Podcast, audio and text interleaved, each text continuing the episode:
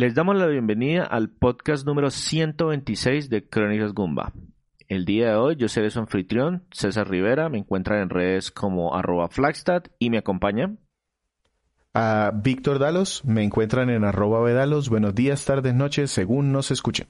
De mi lado, un saludo para todos y el día de hoy Víctor es el que nos trae un juego para presentar, un proyecto que empezó como un Kickstarter, si no mal no recuerdo. Tuvo una, serie de, una serie de esfuerzos para poder financiarlo, pero su visibilidad se ganó precisamente con un, crowdfunding. Listo, Víctor. Entonces, ¿de qué juego estamos hablando y qué nos vamos a quedar escuchando?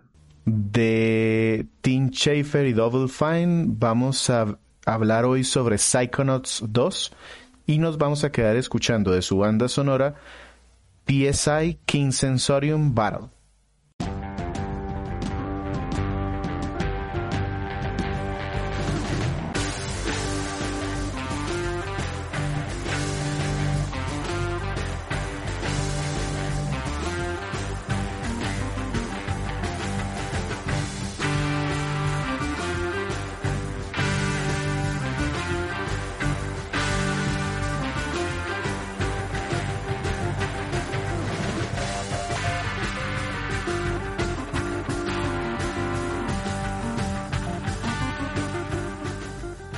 Psychonauts 2 es una de esas secuelas que se devoró años y años en salir a la luz, no solamente porque el proyecto se demoró un montón de tiempo en su desarrollo, sino porque el juego original salió muchísimos años antes.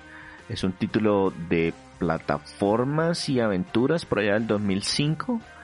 Entonces, cuénteme, Víctor, esta secuela, cuándo salió, en qué plataformas está disponible y qué tipo de juego es. Ok, entonces eh, como dice César, continúa con el mismo género, es un juego de plataformas en tres dimensiones con algo de acertijos y un poco de acción. Se lanzó en agosto del 2021 y las consolas, pues salió en un montón de consolas en Xbox One, PlayStation 4 y PC. Más tarde se hicieron acercamientos para que llegara a Linux y Mac. Listo, Victor. Entonces, ¿de qué vamos a...? Pues, esto tiene un montón de historial. Double Fine creo que no lo hemos expuesto tampoco en profundidad. Entonces, de entre nuestras opciones, ¿con qué nos vamos a quedar? Yo les voy a hablar un poquito de lo que hubo antes de este juego para que se pudiera lanzar porque me pareció bastante interesante. Habíamos hablado de una campaña de crowdfunding, pero hay otras cositas antes. Como César comentó, esta secuela se hizo esperar mucho porque el primer juego fue muy bien recibido por la crítica. Se lanzó por allá entre el 2005 y 2006. Tuvo más de cinco años de desarrollo. Cuando se lanzó no le fue muy bien en su lanzamiento original para Xbox, la, la primera Xbox y PlayStation 2. Mm, tanto que el publisher en aquel momento, Mayesco, este era su primer gran juego, era como el triple A que ellos querían eh, mostrar al, mundo. Y debido al descalabro en, en, el lanzamiento de consolas, se tuvo que como replegar y empezar a lanzar juegos más pequeños de nuevo. Pero afortunadamente, con la llegada a plataformas digitales y a computadora, se hizo mucho más reconocido. Tanto que se hizo un juego de culto y vendió más de un millón doscientos mil copias. Pero de todas formas dejó al estudio Double Fine en una situación un poquito difícil. Quedó muy en el olvido, Double Fine se dedicó a hacer otras cosas, a tratar de recuperar dinero. y por allá en 2012 empezó a sonar otra vez porque eh, Marcus Notch, el, el, creador de Minecraft, empezó a poner una serie de tweets en donde le escribía a Tim Schafer, que es el director y fundador de Double Fine y creador de este juego, en donde le decía qué hay que hacer para que salga una secuela de Psychonauts. Y pues no pasó nada por allá en el 2012, pero por allá en el 2015 sorprendieron al mundo con una campaña de crowdfunding en donde, en una plataforma que se llama FIC.co, de hecho no, es muy famosa, ellos estaban pidiendo 3.3 millones, recolectaron más de eso, 3.8 millones, pero también aclararon que ese no era todo el presupuesto que ellos iban a utilizar, de hecho mencionaban que Psychonauts el primero se gastó más de 12 millones, entonces el resto del dinero iba a salir del bolsillo de Double Fine y de otros inversores que esperaban el éxito de la campaña de crowdfunding. Es como un contrato en donde dice, mire, si usted logra más de los 3.3 millones, nosotros le entramos al proyecto y le damos tanto dinero. Sí, no como quien dice, necesitamos que nos convenza de que hay público para esto, para que nosotros nos metamos con el resto del billete. Y pues una forma de garantizar de que haya público para esto es con ese tipo de campañas que uno eh, eh, pide el dinero por adelantado y promete que más adelante va a haber un juego. Correcto. En el 2016 iniciaron entonces los trabajos, anunciaron que el juego se debía lanzar o esperaban que se lanzara en el 2018 y lo prometieron para PlayStation 4, Xbox One y PC aunque sí aclararon que solamente en formato digital. Para darle con un poquito más de impulso a este tema, en el 2016 sacaron una versión del primer Psychonauts para PlayStation 4 mejorando las gráficas, también en Xbox One y luego en Xbox Series con un Smart Delivery años después. En el 2017 lanzaron también un jueguito corto que era para aviar y funcionaba como un puente en la historia, muy cortico, realmente era como una misioncita, como para seguir alimentando como, como la expectativa del juego, diciendo sí, porque es que el próximo año, en el 2018, ya va a salir el juego. En el 2018 entonces tuvieron que salir y decir, venga, ¿saben qué es que no nos alcanzó el presupuesto? El alcance del juego se nos, se nos aumenta un poco, vamos a moverlo para el 2019. Y en el 2019 se anunció la compra, por decirlo de alguna manera, o, bueno, Double Fine pasó a ser parte de Xbox Studios. Eh, y mm, tuvieron que salir a aclarar muy rápidamente que se iban a respetar todos los acuerdos de lanzamiento en consolas, porque la gente empezó a tener como algo de temor que se, de pronto no, no salía en PlayStation 4. Pero dijeron, no, va a salir en todos y en el E3 del 2019 mostraron ya un video del juego ya corriendo, pero también dijeron que se tenía que retrasar de nuevo por temas de QA, de Quality Assurance. De control de calidad. De control de, calidad. bugs, de glitches, de mi personaje se está atravesando a través del muro, etcétera, etcétera. Y dijeron, no, para el 2020 seguro que sí salimos. Eh, pero en el 2020 dijeron, venga, lo que pasa es que pues resulta que es que Microsoft nos está pidiendo, nos está dando pues más presupuesto, eso nos está permitiendo ampliar el concepto de Psychonauts 2, entonces pues nos vamos a demorar un poquito más, pero les además les ofrecemos que el juego va a salir en el Game Pass. Y aquí varias gente aquí de, de, Double Fine empezó a decir, bueno, les preguntan, pero ¿qué tanto es lo que les está permitiendo o, o qué es lo que le están ampliando al juego como para retrasarlo más? Ustedes lo prometieron en el 2019 y ya vamos para el 2021. Entonces, básicamente ellos dijeron que cuando le mostraron el proyecto a la gente de Microsoft y, le Microsoft les dijo, bueno, ¿y cuál era su idea original? ¿Cómo están con lo que tienen y van a lanzar con respecto a su programa original?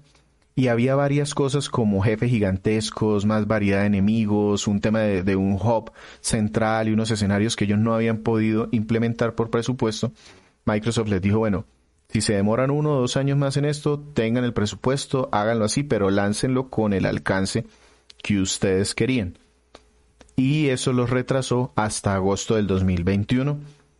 Estamos hablando de más tres años después de la fecha que prometieron, pero para septiembre del 2022 se lanza en formato físico para Xbox eh, Series, Xbox One y PlayStation 4 para pues los que quieran saber un poquito más del primer juego de Psychonauts, nosotros tenemos la reseña escrita en nuestra página web, ahí la pueden buscar. Fue la versión de PlayStation 2, precisamente que fue la que llevaron también a PlayStation 4 con algunos ajustes visuales menores.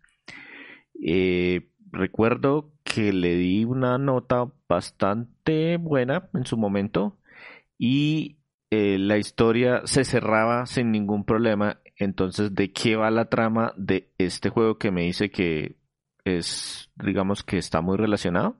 Sí, porque ocurre justo después de los eventos del primer juego. La historia es escrita por Tim Schafer y según él incluye temas que le apasionan o le interesan.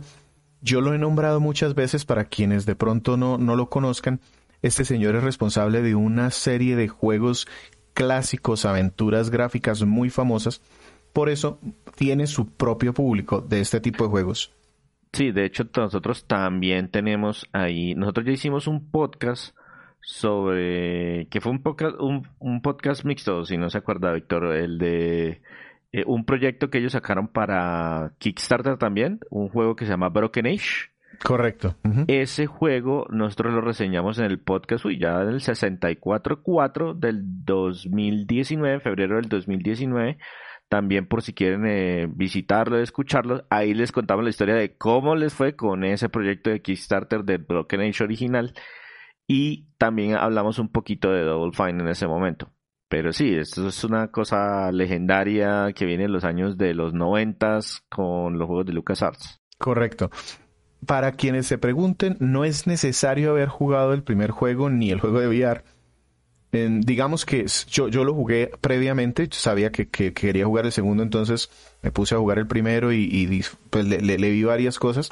Pero el juego, el segundo, hace un esfuerzo bastante eh, grande y muy positivo en narrarte que por qué empezamos con nuestro protagonista para este Psychonaut 2. Y vas, digamos que captando las cosas muy rápidamente. Eh, voy a hablar un poquitico del uno sin, sin destripar nada de la historia porque pues tengo que presentar al protagonista que se llama Rasputin. Es un niño que pertenece a una familia de cirqueros y descubre que tiene poderes psíquicos, a pesar de que su familia de cirqueros detesta a los psíquicos, entonces puede lanzar cosas con la mente, encenderlas, levitar, cosas así. Y es un fanático de un grupo de héroes, de una historieta, en donde ellos son como agentes secretos que se hacen llamar los Psychonauts, de ahí el nombre del juego. Ese grupo trabaja ayudando al mundo, entrando en la mente de las personas, resolviendo problemas desde adentro de sus cabezas, literalmente, y él los conoció, pues como les decía, a través de historietas, pensaba que eran ficción en un momento, pero resultaron ser reales.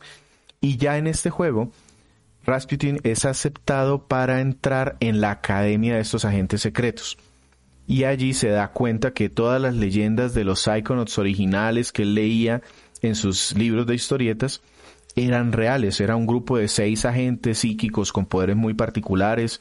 Uno podía hablar con animales, otro podía mover cosas, otro podía controlar el ánimo de la gente, etcétera y en, aquí él se encuentra que estos héroes pues ya no están disponibles. Algunos están retirados, otros se murieron durante una crisis en donde enfrentaron a una villana muy poderosa con los poderes, ahí lo cuentan al principio. Y en su momento los héroes pues derrotaron a esta villana, pero poco a poco nos vamos enterando de que los signos de que esta villana está en el mundo han regresado. Y em, digamos que nuestra misión al principio es que acepten a Rasputin en la academia porque él pensaba que ya se iba como agente secreto cuando llegó allí y resulta que no. Entró solo como un pasante, allí conoce a otros amigos pasantes, tiene que conocer la academia donde va a estudiar.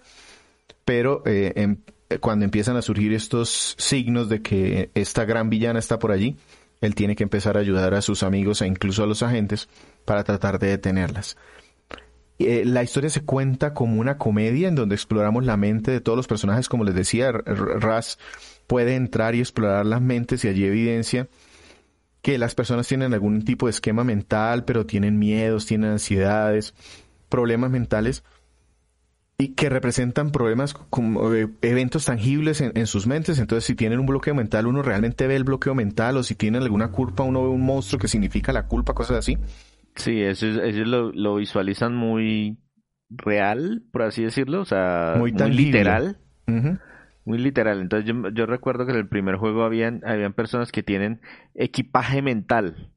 Y para eh, había que encontrar ese equipaje mental para ayudarles a como a despejarse eh, habían, no, sí, habían muchas, muchas, muchas de esas referencias de que oh, para, eh, tenemos cosas atrapadas en cierta parte, necesitamos la llave para abrir ese recuerdo que está atrapado en ese, ese tipo de cosas. A mí, a mí me encantó la historia y la forma de describirla en este juego. En el primero también.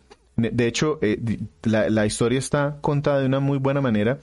En el primero, en este segundo, pues se aprovechan lógicamente del tiempo que ha pasado la tecnología y, se tiene una narrativa que, es, que me, me, gusta muchísimo cuando un juego se esmera en narrar las cosas como un juego.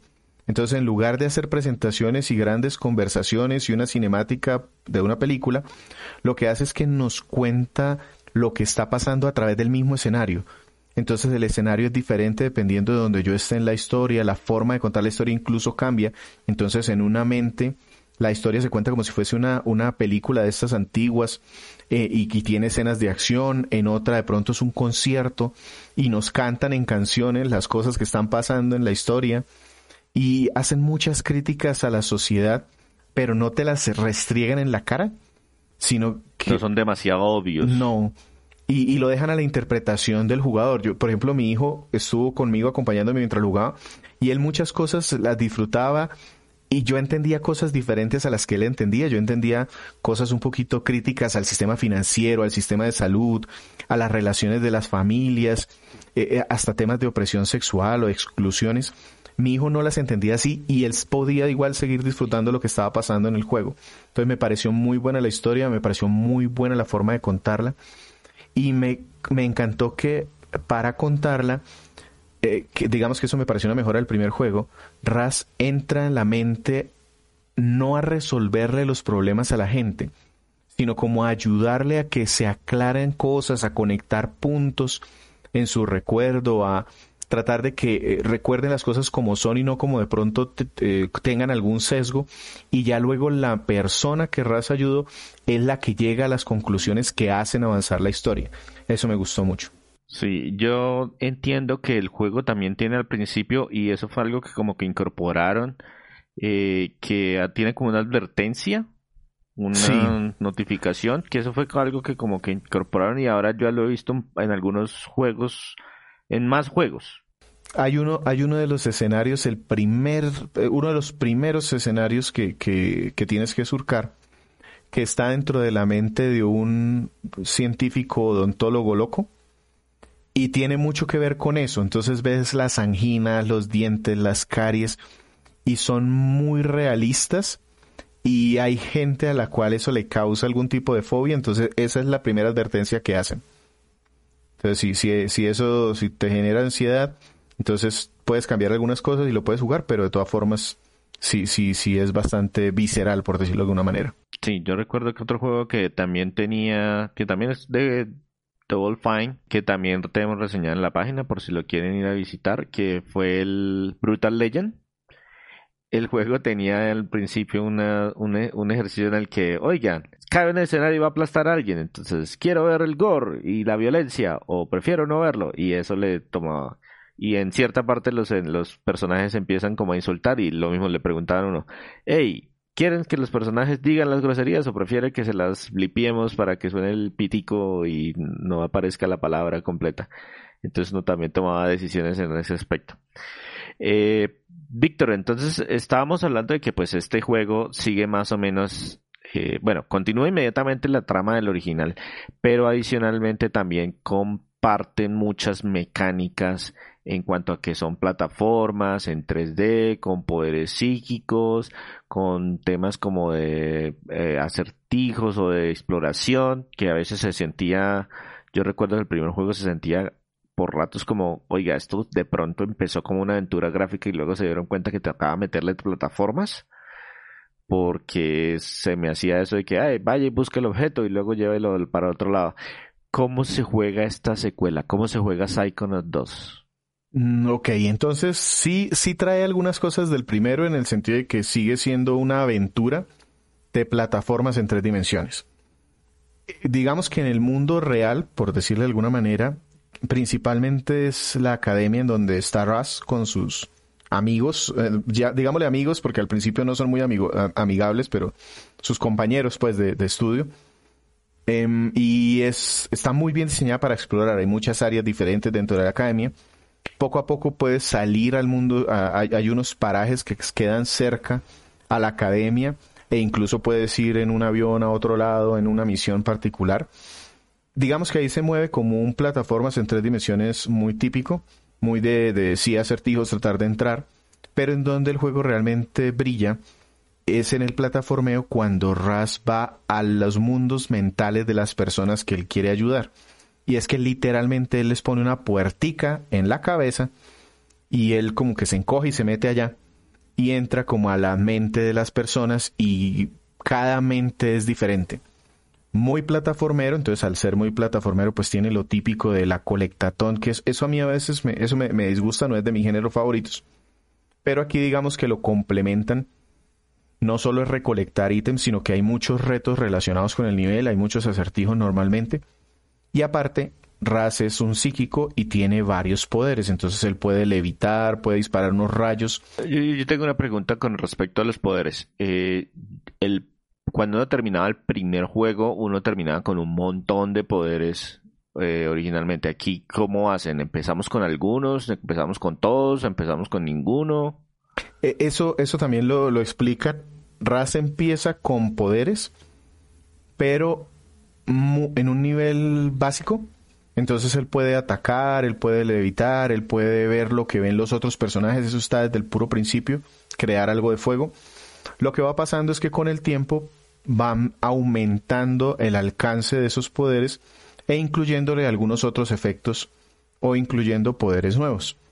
Entonces, eh, digamos que, que, no empieza desde cero, no es un Metroid, pero sí va eh, poco a poco, digamos que aumentando los poderes básicos que trae y sí se nota que empieza como un poquitico por debajo de cómo termina en el primer juego. Listo, entonces, eh, ¿cómo se ganan esos poderes? Porque pues en un plataformero uno esperaría, oiga, o cojo un ítem, o porque yo recuerdo que en el primero no era para nada así. No, aquí realmente es ir surcando niveles. A medida que uno va avanzando y va pasando misiones, se va ganando esos poderes o esas mejoras, pero también se pueden mejorar comprando cosas. Entonces, hay una serie de... Eh, como cristales ocultos por ahí en el mundo, uno puede irlos recolectando y luego ir a una máquina expendedora y allá se los cambian a uno por medallas o, por otro tipo de mejoras eh, en donde uno los va poniendo. También se va subiendo de nivel y ese subir de nivel también le permite subir en algunas habilidades a RAS, eh, bueno, vida, un montón de, cositas para que él sea más competente. El, el, ¿Por qué menciono los poderes? Porque son supremamente importantes sobre todo en esos niveles que son dentro de la mente de las personas. Voy a empezar con un tema que está en este juego y es el combate. En, dentro de esas, dentro de las mentes siempre hay eh, enemigos. Eh, eso es, un combate muy simple realmente, es con, un botón pues eh, golpeas, tú eliges qué, qué poder pones y, los enemigos los, vas golpeando, bien sea ahí con, con rayos o con algún otro tipo de cosas puedes coger cosas del escenario y lanzárselas.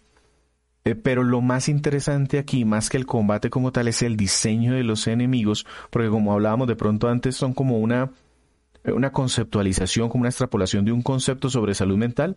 Entonces, por ejemplo, una duda es un monstruo y es un ser gomoso, lento, que cuando nos atrapa nos hace ser más lentos, la duda nos hace ser más lentos. O una mala, una mala idea que es un ser monstruoso que te sale a la cara y, y nos hace caernos. Mm, hay, por ejemplo, un amigo, un enemigo que a mí me parecía muy llamativo cuando lo conocí, que es el ataque de pánico. Y es una criatura agresiva, es muy rápida, se aparece, se desaparece, tiene muchos colores estridentes. Y para poder vencerlo, necesitamos usar un poder en particular que se llama tomate, toma, que se tome su tiempo, o sea, como ralentizarlo y, de esa manera, de una forma muy física, como que uno ataca un, mal de estos y un enemigo, hay jefes al final de los niveles. Estos son normalmente gigantescos e implican una presentación especial y un patrón o un poder en particular en combinado con el escenario para poderlo vencer. Eh, son muy llamativos el combate, digamos que cumple su función, pero no es lo más fuerte. pronto visualmente son muy llamativos, pero jugablemente son, son más bien normales. Eh, y me paso a la parte que más me llamó la atención y más me gustó y es la exploración, porque los poderes no solo sirven para combatir, sino que también sirven para superar los escenarios. Entonces podemos, por ejemplo, quemar unas ramas con el poder mental y eso nos abre una puerta, o hacer un plataformeo muy demandante utilizando las habilidades de flotar eh, o lanzar un objeto para que golpee un switch con la mente y eso nos va desbloqueando los escenarios.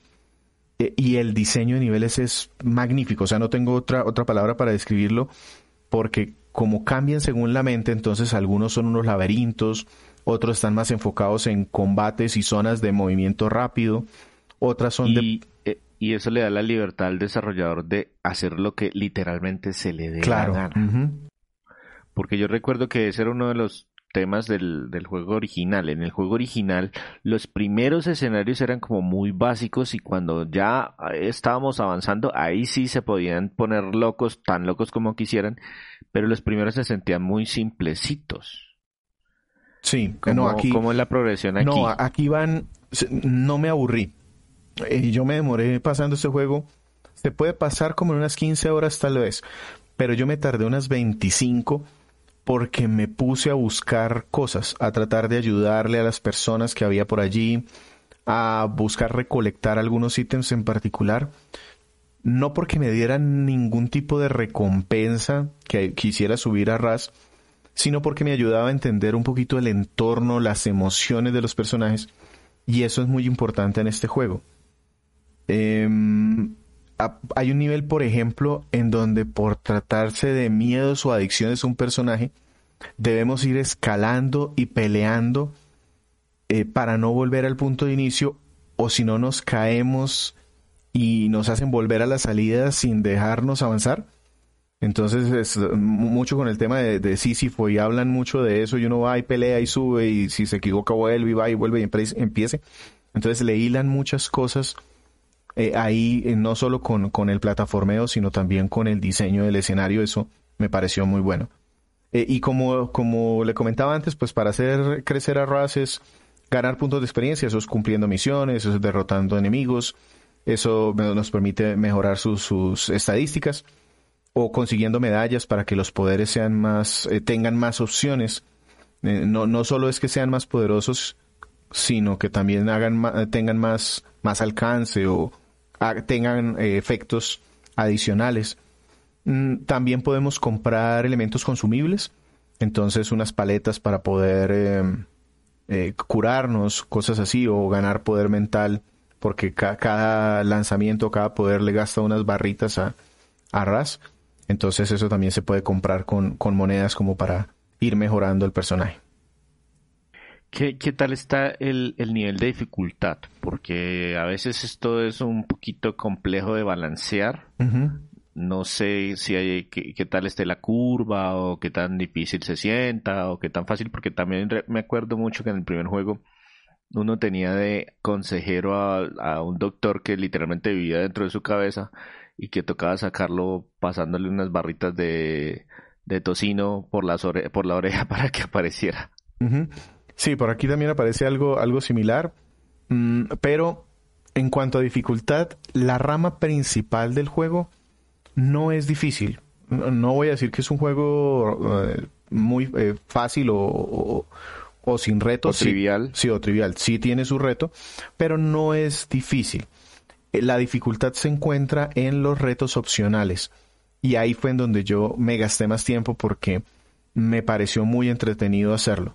Entonces hay un escenario donde de pronto tú tienes que activar tres switches para que se abra la puerta, por decir cualquier cosa.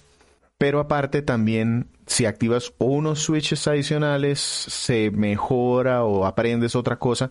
Y eso sí están ocultos detrás de un plataformeo mucho más complicado. Y el juego es muy claro en decirte cuál es como tu objetivo principal y en dónde están los secundarios. Entonces, no es difícil pasarlo pero ya completar todo sí empieza a ser un poquito más complejo. Y cuando digo completar es que, como les decía, que esto tiene como el típico juego 3D de plataformas, un montón de coleccionables. Hay coleccionables de varios tipos. Entonces eh, hay unos dibujitos que hacen la vez como las monedas de, de un juego cualquiera de plataformas. Sí, los, los figmentos. Ajá, los figments. Solo que aquí son eh, garabaticos que tienen que ver con el escenario. O sea, hay mucho detalle en eso. Pigmentos de la imaginación y por eso eh, recuerdo que en el primer juego se veían hasta borrosos. No, aquí sí se ven bien garabateados, bien, bien, no claros porque no dejan de ser garabatos, pero sí te sirven para recolectar. Pero aparte están estos equipajes que dices a los que hay que clasificar como para quitarle un peso a la mente de la gente. Entonces necesitas una etiqueta propia para cada uno de estos o hay otros por allí también que son unas cajas fuertes en donde puedes recolectar unos recuerdos en particular de la persona y así los conoces más. Entonces muchos de esos recuerdos especiales están ocultos en sitios difíciles de encontrar, eh, ahí donde está la dificultad mayor. Había que borrar, eh, limpiar las telarañas mentales. No sé si aquí también existen. Sí, sí, correcto. Listo, Víctor. Entonces, este juego estuvo bastante tiempo en desarrollo y pues en teoría era de los últimos que salía para la generación anterior y pues gracias al presupuesto adicional de Microsoft y el tema de que lo necesitaban para su Game Pass, también por lo menos en esa plataforma le hicieron una pulida adicional para la versión de las de Xbox Series. Entonces, ¿cómo se ve Psychonauts 2? Primero en cuanto al estilo gráfico y después hablamos un poquito de desempeño. Bien, en cuanto al estilo gráfico, para quienes de pronto no lo han visto, a mí me recuerda un poco a las películas de Tim Burton, con esas caras asimétricas, algo deformes, incluso grotescas, pero tienen, está muy bien logrado, mejoraron muchísimo, pues estamos hablando de PlayStation 2 y Xbox del primer juego, se nota muchísimo el salto a estas nuevas versiones eh, se ve muy bien. Mm, ese, ese, ese, estilo visual, yo, yo recuerdo que mucha gente, pues no mucha gente, pero yo he escuchado, por ejemplo, varias personas o grupos que dicen que no les gusta, que es lo que menos les gusta del juego. Y es cierto que se ve un poco extraño, pero tiene su encanto. O sea, claro, a mí personalmente me da identidad al juego. A mí personalmente me gusta, pero entiendo porque una persona puede decir, no, es que Raz se ve como deforme, como las proporciones son extrañas. Y sí, tiene sentido, pero pues precisamente lo hacen ver diferente. Correcto. Entonces, eh, en cuanto al estilo gráfico, pueden verlo, es particular. A mí personalmente también me gustó, sobre todo porque tiene, está lleno y cargadísimo de detalles. Este juego lo diseñaron o lo, lo desarrollaron con Unreal Engine 4. El 3D muy sólido. Hay espacios abiertos, pero son más bien limitados. Y eso lo digamos que lo hicieron así para poderle agregar más detalles. Los niveles en las mentes pueden ser muy lineales, incluso algunos, pero el diseño hace que se interconecten muy bien. Y como las temáticas cambian, entonces empezamos en un, consultorio odontológico, pasamos por un concierto, una ciudad en ruinas, un casino en donde nosotros somos la bola de la, de la ruleta, por ejemplo. Eh, pero no se siente como si fuera solo un, gran nivel con una temática que pusieron solo por ponerla, sino, como les decía con el tema de la historia, el estilo artístico lo eligieron para que se llevara bien con la mente de la persona de la cual estamos ayudando. Entonces, por ejemplo, ese escenario que es un concierto, los colores son súper saturados, las cosas dejan una estela cuando se van moviendo porque son como medio psicodélicas. Entonces le cambia el estilo gráfico, le cambia las texturas. Otro se siente como si fuera una película de terror y entonces también los colores y las texturas son más, más oscuros, como más agresivos. Utilizarán filtros, me imagino. correcto. Entonces eso, eso me pareció excelente porque sientes que va cambiando el, juego y lo van adaptando. Aparte la iluminación es muy buena. No, no, no tiene ray tracing, pero sí tiene iluminación volumétrica detallada entonces eh, hay un cuidado especial en que la luz afecte las texturas porque hay unos escenarios que son realmente oscuros. Entonces en dónde está la luz eso afecta. Y es muy llamativo porque hay niveles en que, eh, por ejemplo, la, la luz es uno de los de las mecánicas que utilizamos para hacer avanzar el juego. Entonces se nota que en eso pusieron mucho, mucho efecto. Y en cuanto a desempeño, pues me imagino que esto ya estaba más o menos optimizado, teniendo en cuenta pues el presupuesto extra y el tiempo adicional. Correcto. En esto no, no, es bastante sólido, no tuve ningún tipo de, problema. Quería de pronto mencionar un detalle que me pareció. Víctor, Víctor lo jugó fue en PC, ¿no? Sí, yo lo jugué en PC. Listo, listo. En, PC y pues 60 cuadros por segundo estables y bueno, 2K y bla, bla, bla. Pero eh, mm, eh, cuando, cuando hablo del detalle, se nota que tuvieron un, un cuidado de una cantidad de personal que les permitió hacer cosas como cuando Raz se mete en la mente de la gente, él tiene un poder que puede eh, permitirle ver lo que ven las otras personas. Quiere decir que incluso esas otras personas, si están mirando a Rasputin, lo ven a él. Y tiene un detalle en que cada persona, según es, ve a Rasputin diferente. Entonces, por ejemplo, hay unos que lo ven como un agente secreto, el conserje lo ve como si fuera un niño mugroso embarrando todo por donde camina, eh, las cabras lo ven como una lata. Entonces, el, digamos que llegar hasta ese detalle con cada uno de los personajes secundarios me parece que, es, de, remarcar. Y los mismos enemigos también reflejan muy bien el trauma que cargan. Entonces, por ejemplo, hay unos personajes, unos enemigos que son los sensores, que son todos fastidiosos, los remordimientos, que son como unos bichos que cargan unos pesos y nos dejan caer los pesos a nosotros, se ven como unos mosquitos fastidiosos. O sea, eso, eso realmente lo, lo, sin ser, digamos, que nada sorprendente, sí me detuve a ver el detalle de los enemigos, de los escenarios, porque se nota ese, como ese amor, ese cariño, ese esfuerzo que le pusieron. Sí, más, más que el, más que el esfuerzo técnico que uno diga, uy, no, es que tiene, tiene tantos polígonos y no sé qué, y las texturas y se mueven y como la tela, no sé qué.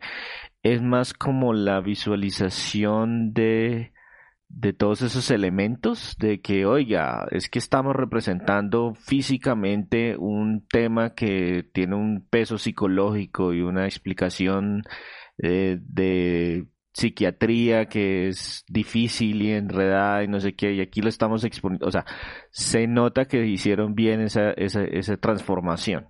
Correcto, que pusieron en función de lo que querían contar el aspecto, el estilo artístico que eligieron.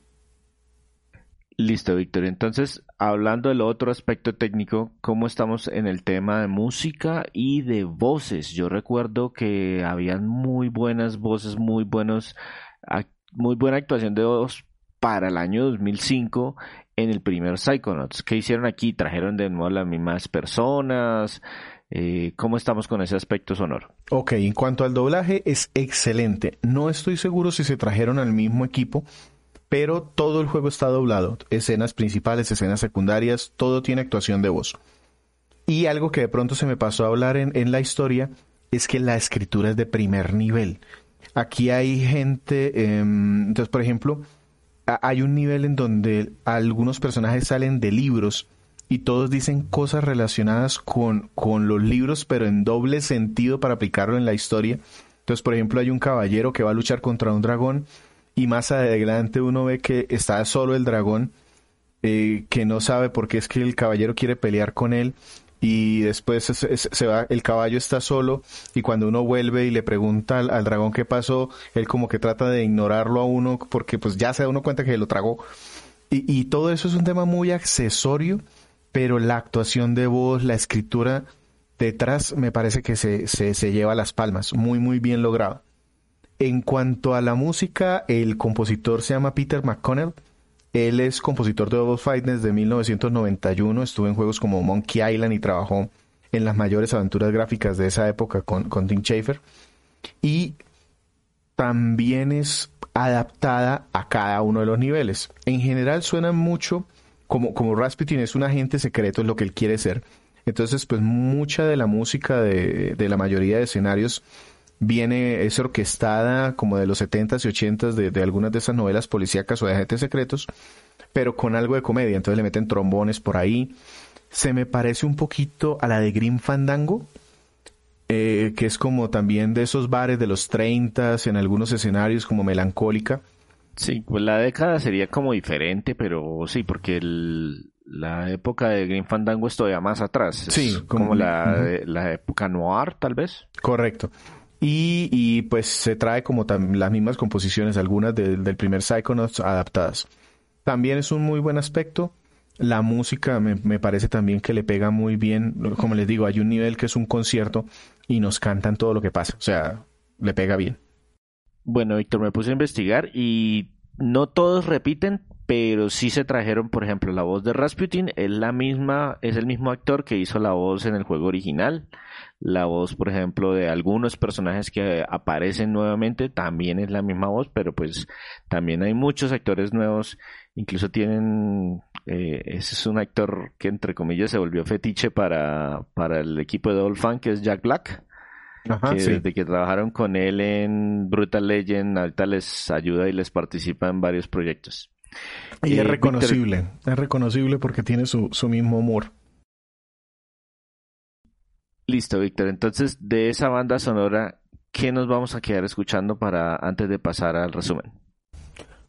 Vamos a quedarnos, nos quedamos escuchando la música de un jefe que se llama Holly's Hot Strike.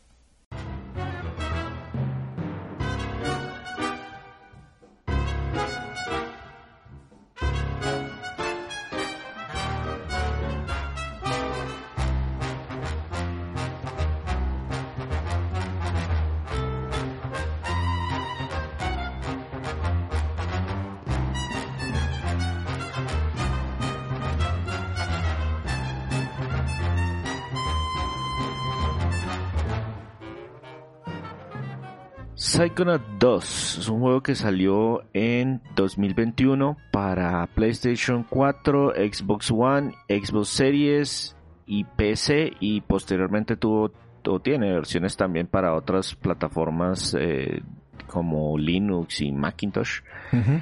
Eh, es un juego de plataformas en 3D con muchos elementos de aventura, con algo de acertijos, un poquito de acción. ¿Qué sería lo bueno de este Psychonauts 2? Ok, lo que más me gustó a mí voy a resaltar cuatro puntos. Si me pudieron escuchar en, en la reseña ampliada, artísticamente está muy bien logrado. Es un arte muy particular, pero eso también lo hace identificable y me parece que redondea muy bien el paquete del juego. El segundo punto es la historia, porque a pesar de que es muy rara, a pesar de que el mundo también es muy extraño, la historia tiene sentido en este mundo. Es complejo, pero también es muy interesante de investigar. Un tercer punto que sin duda lo tenía que resaltar es la integración de muchos términos psicológicos y psiquiátricos como metáforas muy bien lograda. Entonces, lo que hablábamos, por ejemplo, de la carga emocional, el emotional baggage, son literalmente maletas que se quejan y se quejan hasta que uno no logra identificarlo y ponerle una etiqueta. Y por último, que es muy divertido explorar. Tiene muchos detalles, incluso cuando se entra a la mente de alguien, lo que es un nivel eh, eh, digamos que hay garabatos, cada uno es diferente, pero está relacionado con la temática de la mente de la persona.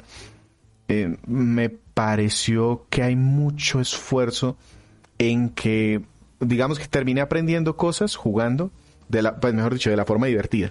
Entonces resalto esas cuatro cosas, me parece que hacen un paquete muy completo en cuanto a historia, em, exploración y arte. Me parece que logran un paquete muy completo. Listo, Víctor. ¿Encontró algo eh, claramente o, identificablemente negativo? No, yo creo que este juego no tiene presa mala, no, no le encontré algo que realmente me molestara, aunque sí tengo algunos detallitos un poquito, digamos, que, que pueden llegar a molestarle a alguien o que los noté, pero no me alcanzaron a, parecer que fuesen malos.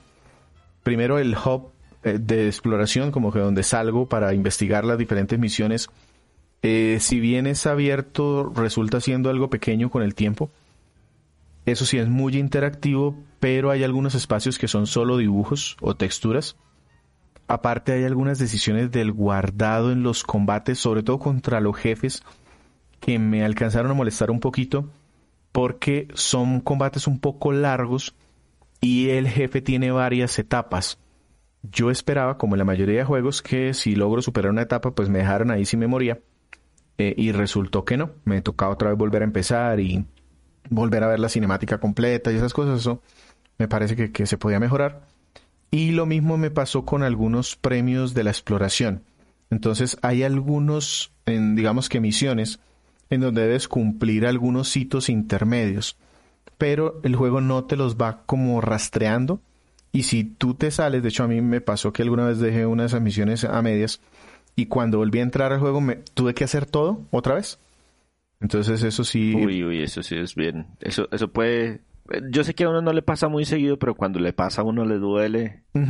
Sí, de, de hecho a, a mí me, me, me, pasó una vez nada más.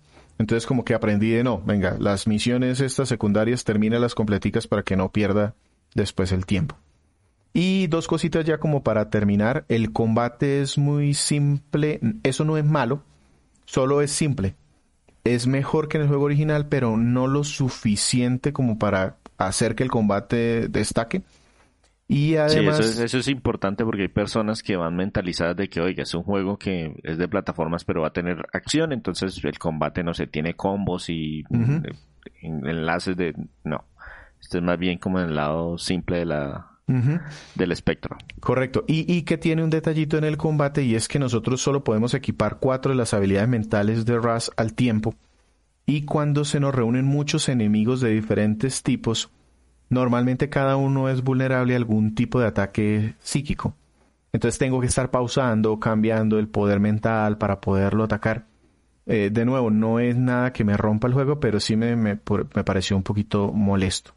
Y ya por último, pero esto sí ya es para algún grupo, a mí personalmente no me molesta, pero sí entiendo que a algunas personas les pueda molestar, el hecho de que casi un año, de que pasó un año, más de un año, sin versión física. Y a muchas personas pues eso los, los alejó de comprarlo. Eh, es como un detallito allí para que lo tengan en cuenta, aunque ya en este momento se puede conseguir. Yo querría agregar ahí que se me hace que esa versión física está un poquito costosa. O sea, está más allá de lo que normalmente vale un juego para las plataformas en las que lo están lanzando. Y pues, oiga, ya pasó un año, debería estarlo sacando un poquito más barato o, con algo extra por el precio normal. Sí, digamos. Se me hace que, sí, se me hace, por ejemplo, como el tema de que ahorita hay otro juego que va a salir que es No More Heroes 3. Entonces la versión que va a salir, que sale en todas las plataformas, va a salir ya había salido en, Nintendo Switch, entonces en PlayStation, en los PlayStations y en los, Xboxes eh, van a salir versiones con 60 dólares, pero en 60 dólares viene la edición especial, por así decirlo, que trae cositas extras, como para justificar de que, oiga, el juego ya salió hace más de un año, pues si lo quieren ahora en versión física, pues les vamos a dar un bonito. Aquí no, este me parece que esta versión física me pareció todo lo contrario, como, oiga, dense por bien servidos que vamos a lanzar una versión física y por eso nos vamos a dignar eh, cobrarles 10 dólares adicionales. Y, mm. Sí, eso lo pongo porque sé que a algunas personas les puede molestar. A mí personalmente no, no me molesta mucho porque es un juego que ya se consigue muy fácilmente en muchas partes en su formato eh, digital. Y, es un juego de Game Pass. y es un juego que va a estar por siempre en Game Pass. No es uno de esos juegos de, oiga, es que es un juego de Game Pass por un año, entonces sáquele provecho, jueguele por este año. A mí me dio la sensación que este juego pasó un poquito desapercibido. Yo sé que estuvo nominado a varios premios, pero... Sí, en, los, en los Game Awards del 2021, Tim Schafer iba con su traje elegante, entre comillas, porque fue muy llamativo porque estuvo nominado en muchas categorías, en narrativa, en arte, en eh, diseño, bueno, un montón de, categorías. Y no se ganó nada.